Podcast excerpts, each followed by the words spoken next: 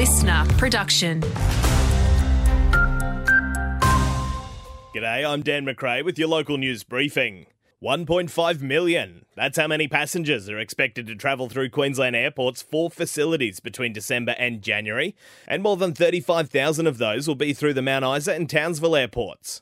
Chief Operating Officer Marion Charlton says Bonza's new direct flights from Mount Isa to the Gold Coast is going to help drive this traveller boom. The uh, arrival of Bonza is incredibly exciting. So basically, it brings 40 new domestic destinations to the Gold Coast Airport. The Royal Flying Doctors Service nurses are taking industrial action to secure what they call our basic rights.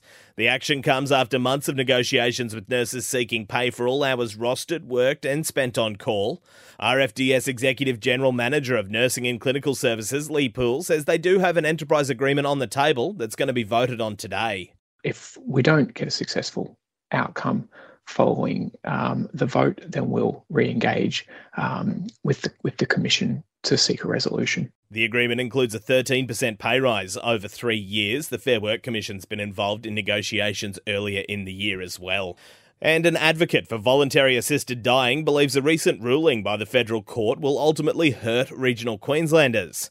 The ruling has defined voluntary assisted dying as suicide, meaning criminal charges for doctors who give euthanasia information via phone, email, or telehealth.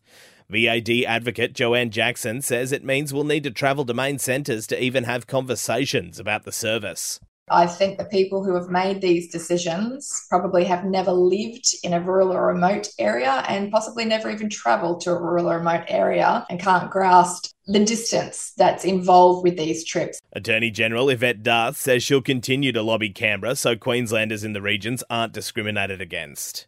And finally, Queensland's Resources Minister is spending his week in the USA drumming up interest in Queensland's critical minerals sector.